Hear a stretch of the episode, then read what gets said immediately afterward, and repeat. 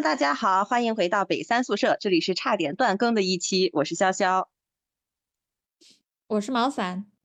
我是小五。本期我们一起读的书呢，是孙基老师写的一本，叫做《从历史中醒来》。呃，这一本书，呃，它主要讲的是，呃，从历史、科学和艺术。三方面来去讲我们古代的一些文物和孙基老师的一些研究。呃，孙基老师呢，他是一九二九年生的山东青岛人，他是我们国家的文物学家和考古学家，并且是国家博物馆的一个研究员和学术委员。今天这本书呢是毛仔特意挑选的，他读完呃几篇之后告诉我们这本书很好看，于是强烈推荐我们一起来读这本书。其实本身很短小。而且它是由呃将近五十篇，呃就是很很小很小的类似于短篇的论文构成的。每一篇小的文章呢，讲述的都是一个特定的呃文物，然后通过这个文物去介绍它背后的故事，以及一些比如说呃古今相同或者相异的地方啊等等，就读起来还是很有趣味。而且最关键的是，这很多短篇之间它其实是没有上下文联系的。就是你翻看这本书，从任何一篇你想读的篇目来进行，其实都是可以，呃，就是顺利的读下去。所以就是很适合大家短途或者是闲暇时光，然后随便翻开一篇来阅读。那不如我们就先从这本书的。呃，具体内容开始说起，因为呃，我们之前其实也聊过呃一些有关于历史的话题，那也想问问看你们，就是对于这本书有没有让你们印象很深刻的一些特定的文物或者一些短篇的呃故事，想要分享给大家。我对这本书里面印象比较深刻的有两个故事，一个是讲中国的犀牛相关的一个文物。他的这篇文章名字叫做《古文物中所见之犀牛》，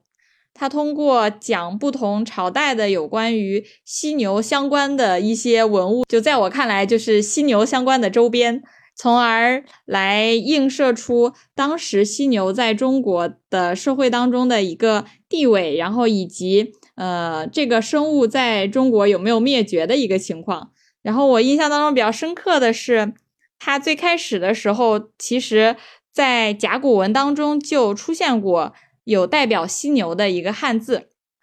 然后商代也发掘过犀牛的一些遗骨之类的一些呃一些文物，然后之后呢，它还有。那个，因为商代的很多青铜器做出来是有各种各样的造型的，然后并且是用来烹饪食物的，就有呃印着两边都有犀牛头的这种用来蒸煮食物的一些器具，这个都是最早商代对犀牛的一个形象的一个建设。然后，但是到了后面呢，有关于犀牛这块的文物就越来越少，因为随着人类不断的去捕猎犀牛。然后包括在利用它的牛角入药等等，呃，然后犀牛基本上在北边这块已经慢慢灭绝了，因为我们在北边这块的关中地区的犀牛是中国特有的一种种类的一个犀牛，然后它的长相和形态特征和南方，比如说东南亚那块的一些犀牛的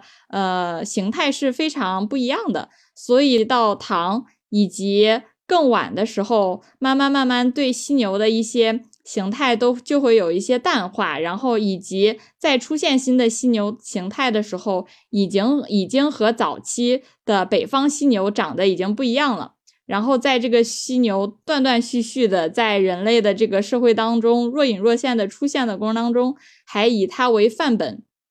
在各种艺术形态当中都出现了变种。比如说我们之前说的那个。独角兽其实虽然原来是一个神话的形象，但它其实是在犀牛的这个形态当中托生的。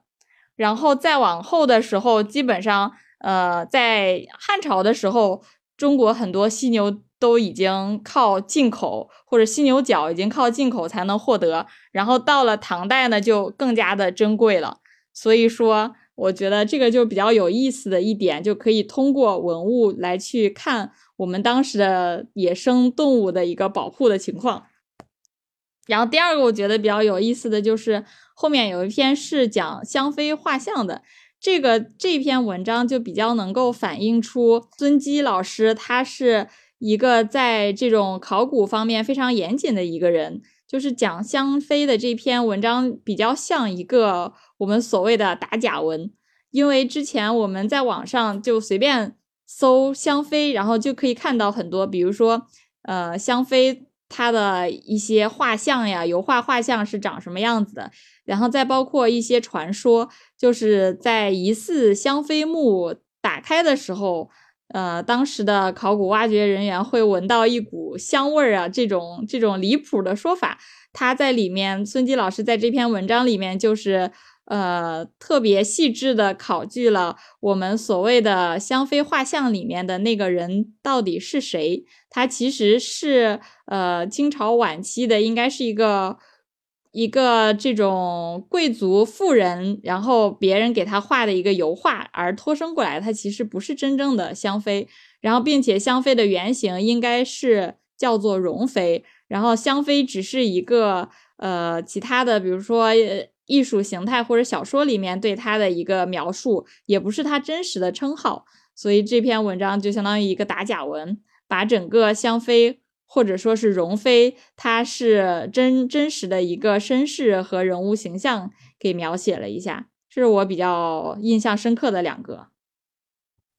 咱你刚刚提到打假，让我想起来这书里还有另一篇文章，讲的是那个诸葛亮手上拿的那个扇子，因为在很多影视剧作品里，诸葛亮不是都拿着一把扇子，然后慢悠悠的在那里扇风，然后出谋划策。呃，这篇文章里呢，就说这个呃，诸葛亮他呃，其实不见得他拿扇子，但是他拿扇子呢，他拿的也不是羽扇，呃，而是一种叫毛扇的东西。这个毛扇也叫主扇，这个主呢，就是上面一个鹿，下面一个呃主人的主。这个主呢，在古时候就是鹿的简称。呃，鹿呢，一般指的是驯鹿啊、麋鹿啊或者驼鹿啊那种，就是呃尾巴比较长，然后毛也稍微有点坚硬的那种呃长尾鹿。呃，所以用这个长尾这个呃来做扇子呢，就是比较呃一般用来拂尘啊或者等等。就羽扇一般就比较轻盈嘛，就这个羽毛适合扇风，然后很翩翩公子。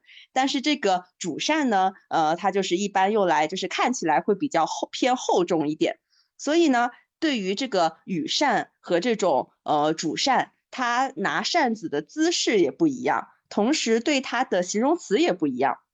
然后这个故事里就讲到，对于羽扇，一般就形容那种轻摇羽扇。就显得很呃绅士那种，然后但是对于这个主扇呢，一般就用的是挥这个动词。我看到这个说法之后，我还去查了一下这种古诗词，确实是这样。就真的对于这个出现了这个主扇这个类似于这个意思的词儿之后，真的没有人用就是摇这个动词，所以我觉得这一点还蛮有意思的，就让我想到很多。呃，影视剧作品会有那种呃弹幕或者评论，然后就说啊，这个剧好不尊重史实，把观众当傻子，或者说啊，这个剧一看就是下了功夫，这个服道画很逼真，就让我想到就有很多这种呃细节，其实都会体现出来，就是比如说你跟呃历史上的人物相不相符，或者是你有没有呃尊重当时人物的一些呃风土人情的习惯。然后这篇故事呢，其实是从诸葛亮手里拿的是不是羽扇，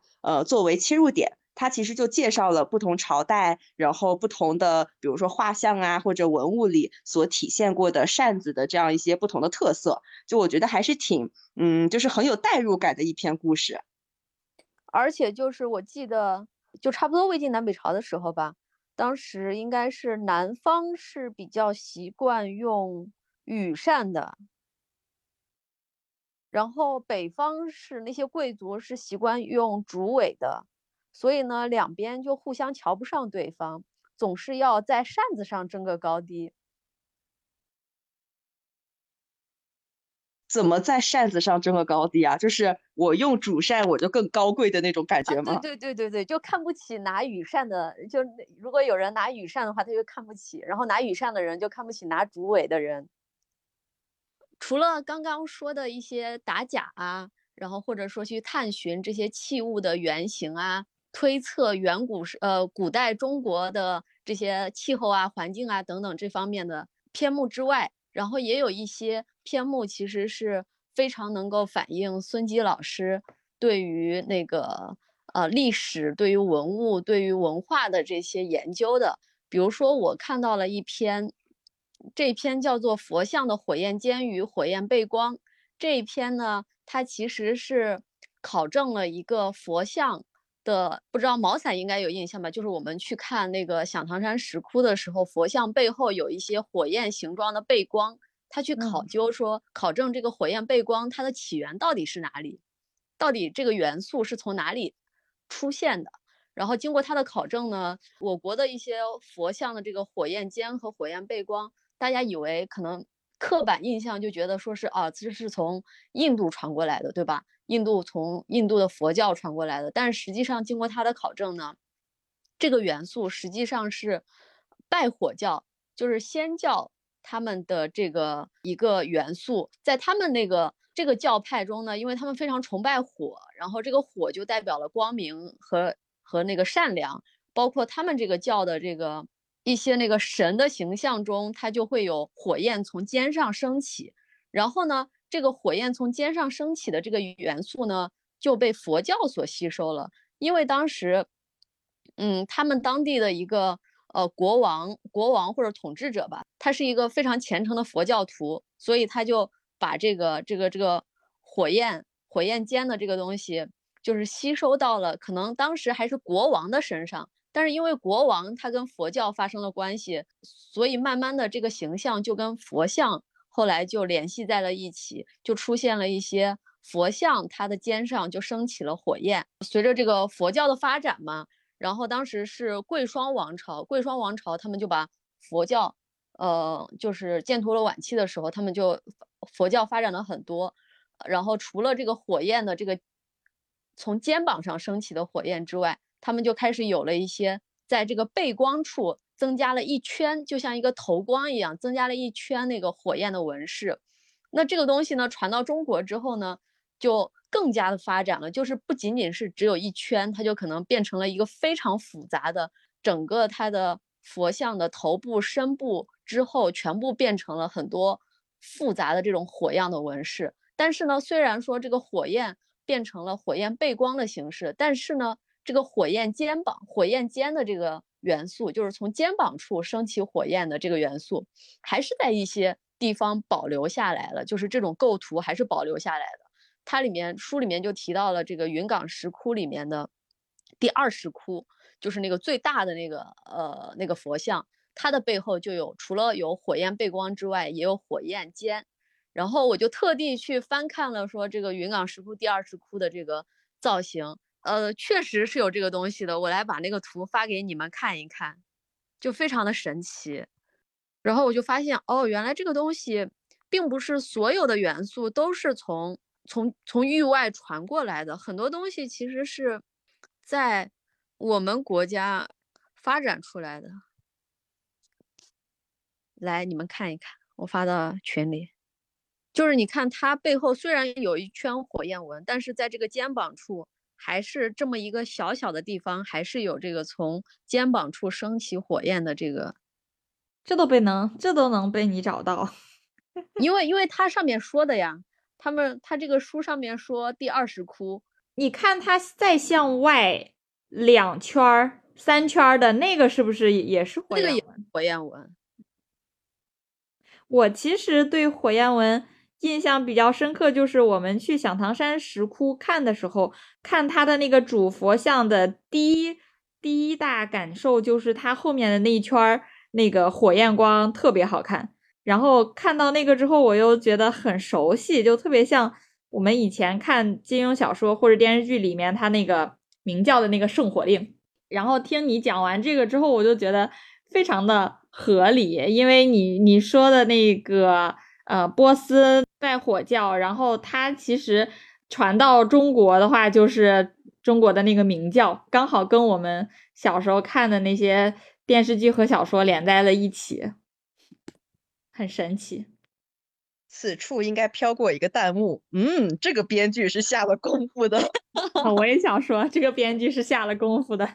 嗯。然后他这个包括这篇文章里面，就是说我国的这个佛教，它在贵霜的这个佛像背光后面这一圈窄窄的火焰纹，以及这个火焰尖的这个图案基础上发展出来的。然后呢，在这个基础上呢，其实又不仅仅是火焰，然后我们也开始有了新的创意，比如说在背光里面加了一些那种卷草纹啊、莲花啊，做佛呃就是佛像啊，然后包括我们在讲堂上看到的有很多龙纹。把这些东西都巧妙的结合在了一起，然后就装饰了，包括还有很多飞飞天啊什么之类的，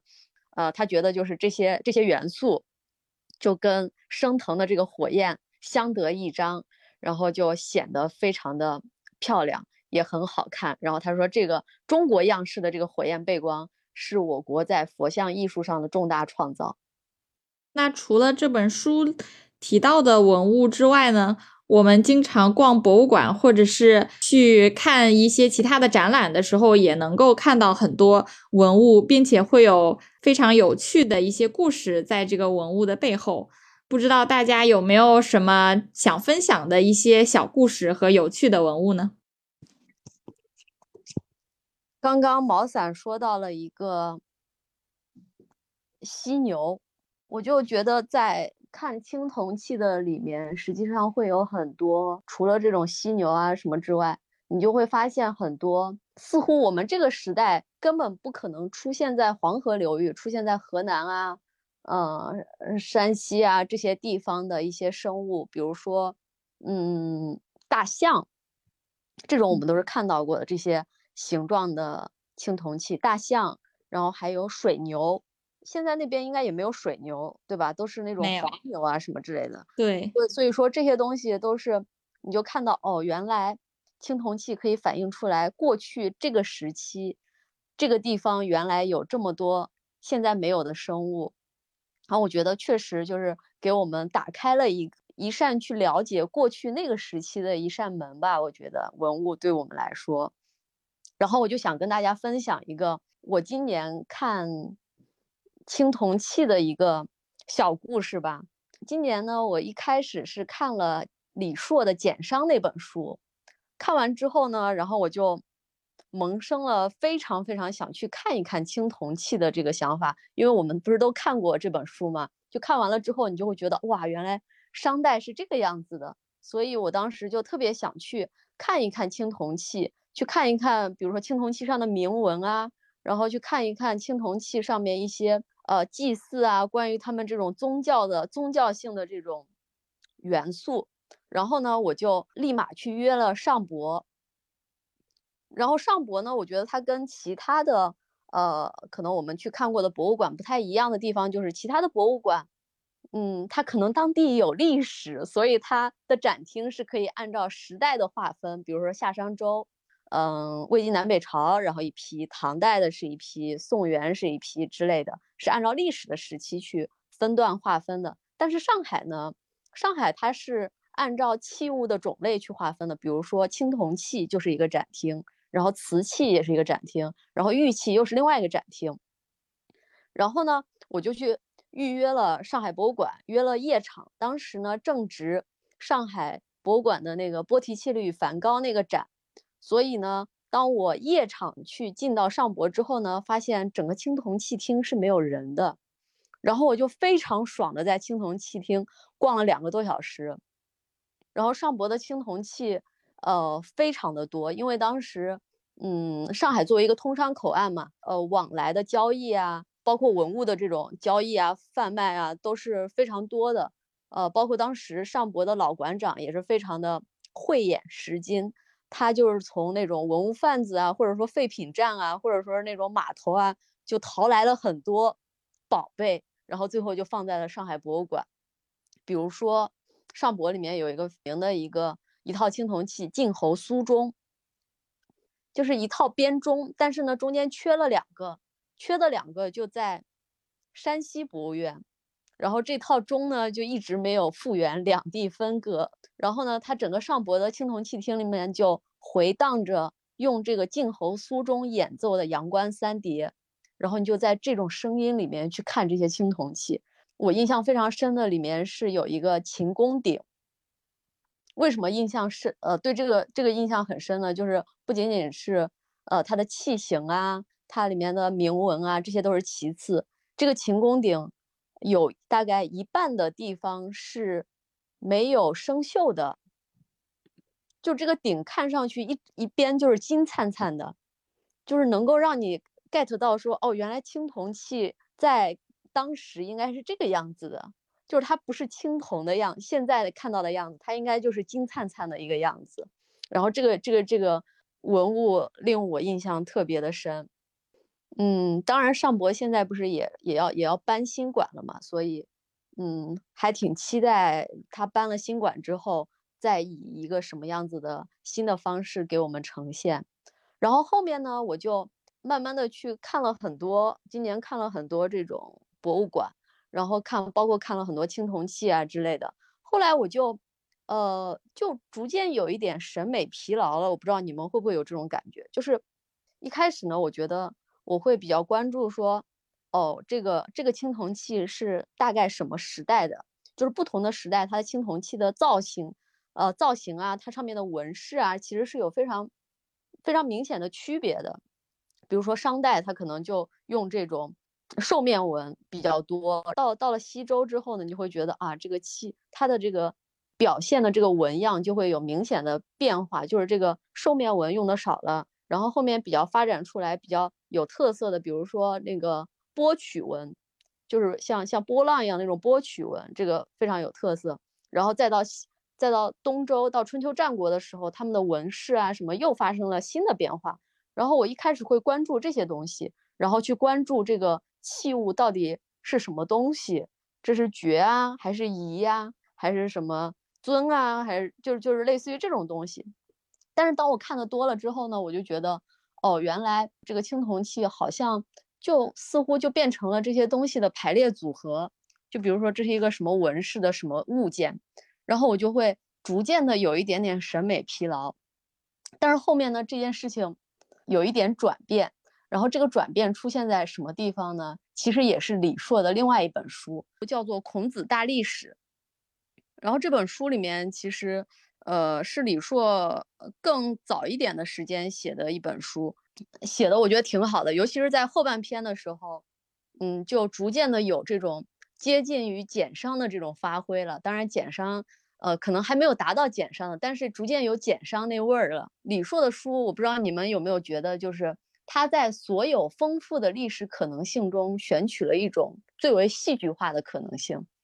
就比如说他在简商里面，他可能他在他在讲后面孔子，孔子他去读易经，他为什么去读易经？他说他可能意识到了，呃，当年这个殷商有有一些什么样子的人际啊，什么这种行为，他意识到这些东西。然后呢，在这个《孔子大历史》这本书里面呢，他也是脑洞非常的大。呃，孔子他有一个一生之之敌，叫做杨虎。呃，然后李硕就在这本书里面，他做了一个大胆的猜测，他说杨虎和孔子其实是兄弟。哦，当然这个这个也也不重要了，我就说到这本书里面是为什么要提这本书呢？就这本书里面他引用了一个一幅图，然后那幅图呢叫做子作弄鸟尊，然后也是一个呃当时的一个青铜器。但是这个青铜器呢，是现在在这个美国弗利尔艺术馆，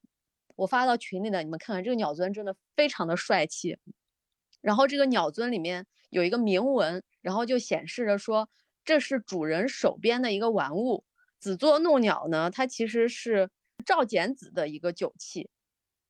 赵简子就是当时晋国时候赵氏的一个领袖嘛。然后当时杨虎就在替赵这个赵简子打工，然后他这个文里面就写了一句话说，呃，鸟尊的铭文显示这是主人手边的玩物，这鸟尊或许见证了赵简子和杨虎的很多次密谋。然后突然这句话就戳中我了，就让我觉得，哎，好像我突然间我跟这个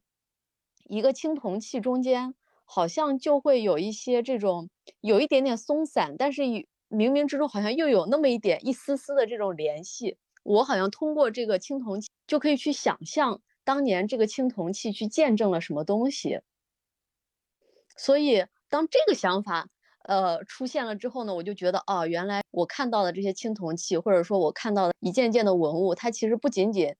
不仅仅应该是一种器形之美，是一种造型之美，可能更多的是需要我们去用一点想象力去想象他当年又是经历过什么的，当时的人们又对他看他又是怎么样的一种心态，又用他做了什么，就好像冥冥之中就把这些这些文物就。呃，把我跟过去、跟历史都联系在了一起，然后我觉得这种感觉非常的奇妙。那从此之后呢，我就会觉得，哦，我看一件青铜器，我可能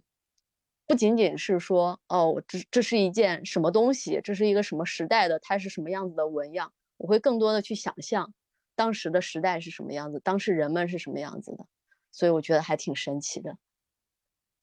是不是就有一种从历史中醒来的感觉？没错，终于点题了。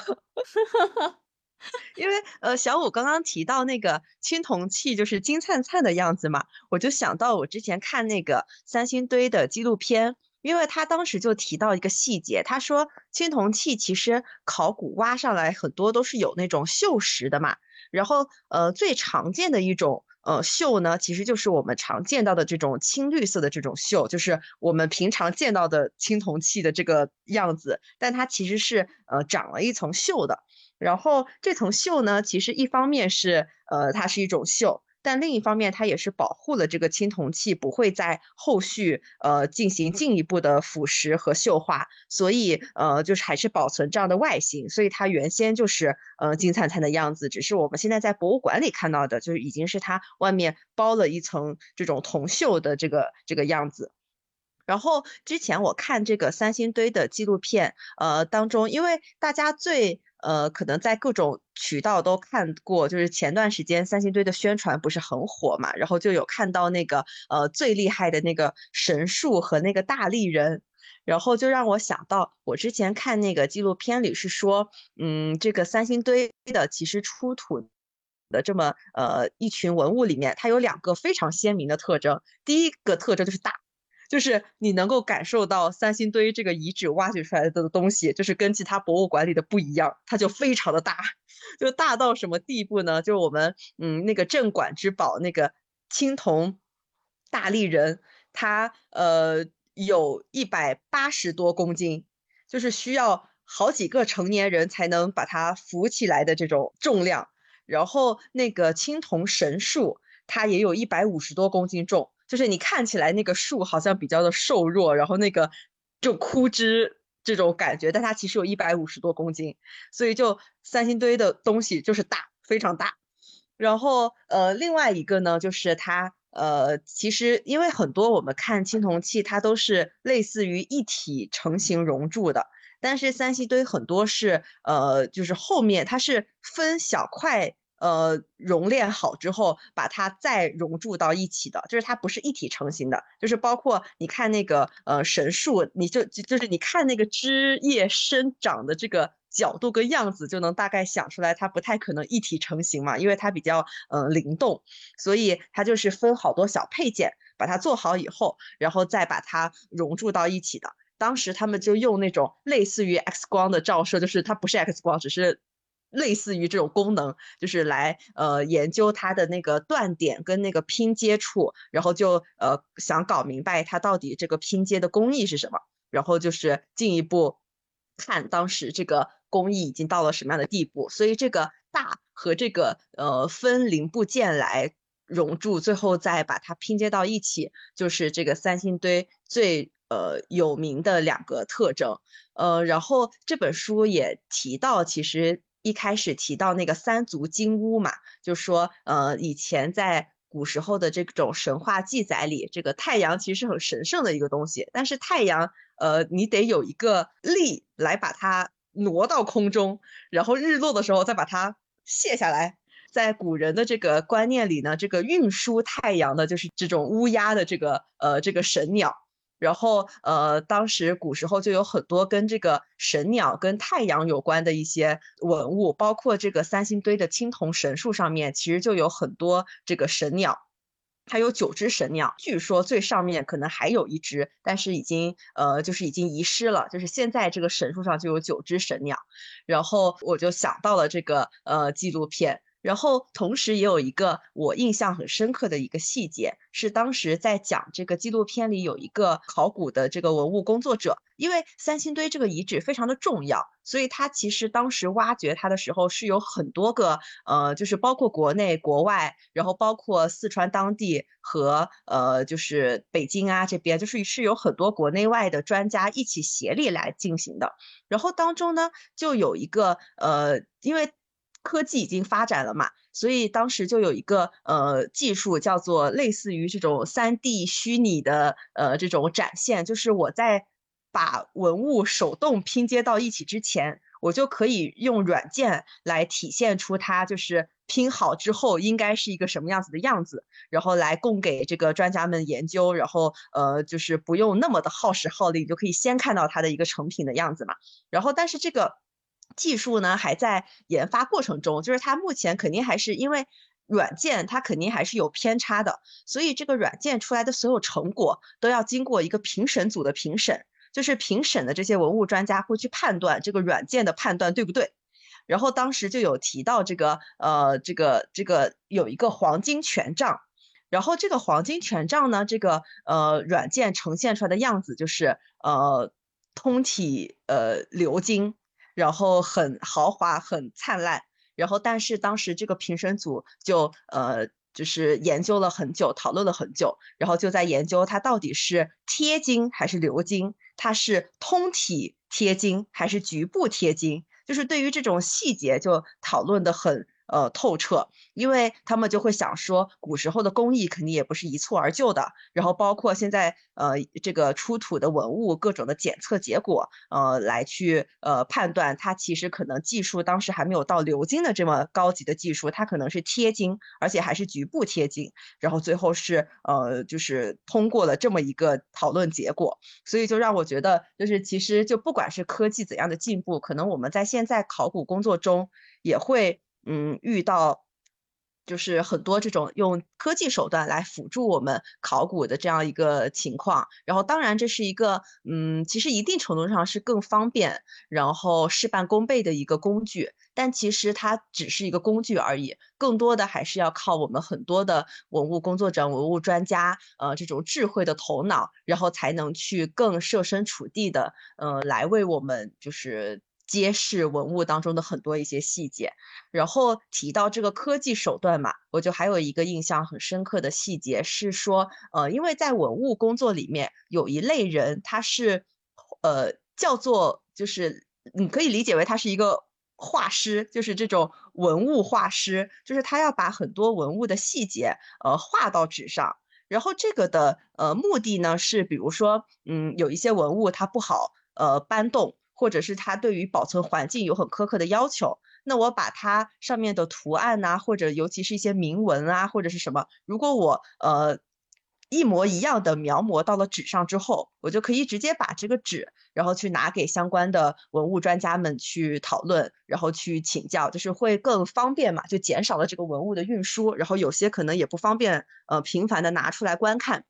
所以这种类似于这种文物快照师。就是文物画师，他其实是很重要的一个人。然后当时呢，这个纪录片里就提到，就有很多人，呃，到现在其实会质疑这么一种角色，因为就在说你其实。科技发展到现在，对吧？你这个拍照技术啊，或者是呃这种文物扫描啊，呃文物局部细节的拍照，就是技术已经这么先进了，你其实没有必要再靠人力，因为你画是要画很久的嘛，而且你要保证你每一个细节不能出错，所以他们就觉得就是这个这个这一项工作，其实一定程度上它已经可以被这种相机或者是一些更先进的设备所取代了。然后，但是这个呃纪录片里就采访了当时这个为这个三星堆画图的这个呃这个专家，然后他就说他还是喜欢手工画图，因为画图才是最能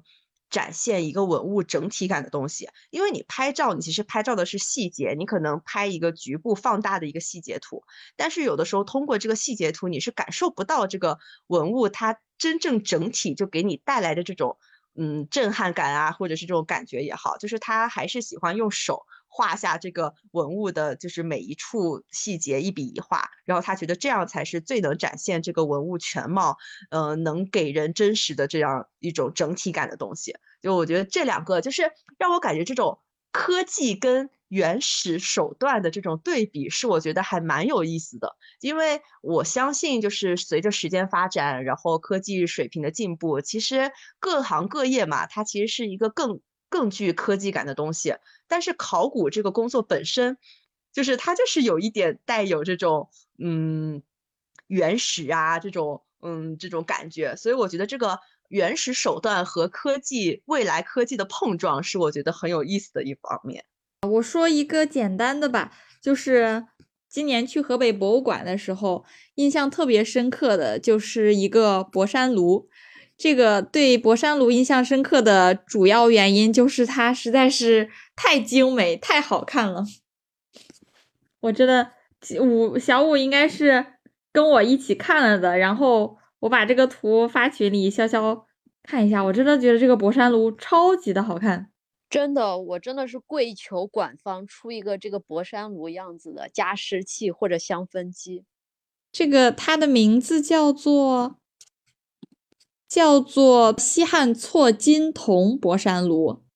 对，然后它是西汉刘胜墓里面挖掘出来的。刘胜就是大名鼎鼎的中山靖王那个刘胜。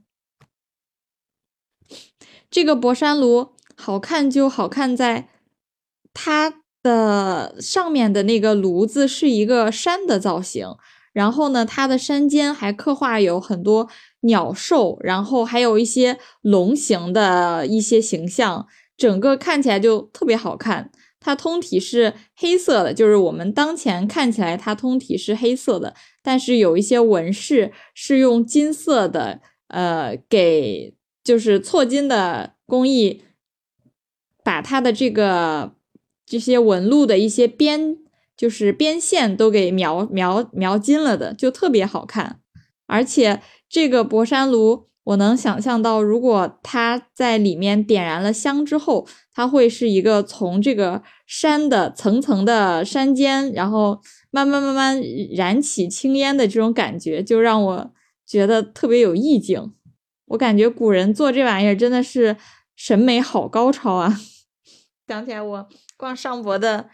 是哪个展呀？玉玉石展还是哪个展厅的时候，应该是。玉石的展厅，然后我逛着逛着，因为它的排布基本上是根据时间的顺序来排的。我逛到后面的时候，忽然发现一个玉琮，然后我心想不对呀，这个摆的位置摆错了吧？玉琮要摆应该是摆在最前面。然后我仔细一看，上面写的是宋代的仿古玉琮，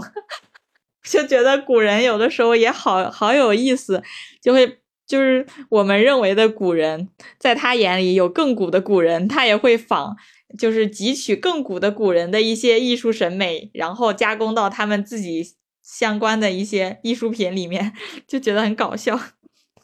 复古文艺品，对，宋代的复古文艺品。那说不定我们现在，比如说那个古文玩摊上面摆的一些自己。后面像义乌小批发市场做出来的那些文物，在了后在后世也会被认为是很很有价值的一些文物。二零二三年的仿古艺术品。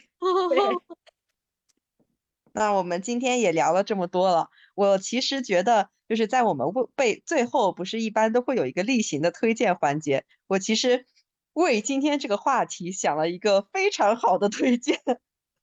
我一定要推荐一下 B 站的那一系列的那个纪录片《激荡四十年》，我觉得非常符合我们今天的这个从历史中醒来的主题。我觉得就是我们能从这个最近的这个四十年，能够发现一些，因为其实我们已经发生比较翻天覆地的地变化了，而且其实过去的这四十年也是我们，呃，就很多都是我们没有经历过的嘛，毕竟我们只经历了其中的后半部分，所以。我觉得没有啊，他梳理到现在也才梳理到那个我我刚出生那个前后，就他其 实包含的内容也都是我们没有经历过的。对于我自己来说，其实也就是历史的一部分，因为是我不曾见证发生过的事件。而且我觉得这一个这一系列的纪录片做的真的很好，就是既寓教于乐，但是又能够给人带来很多就很有代入感的一种深思，我觉得非常适合在本期推荐给各位去看看。那我们本期节目聊到这里就差不多啦，我们下期再见，拜拜。拜拜。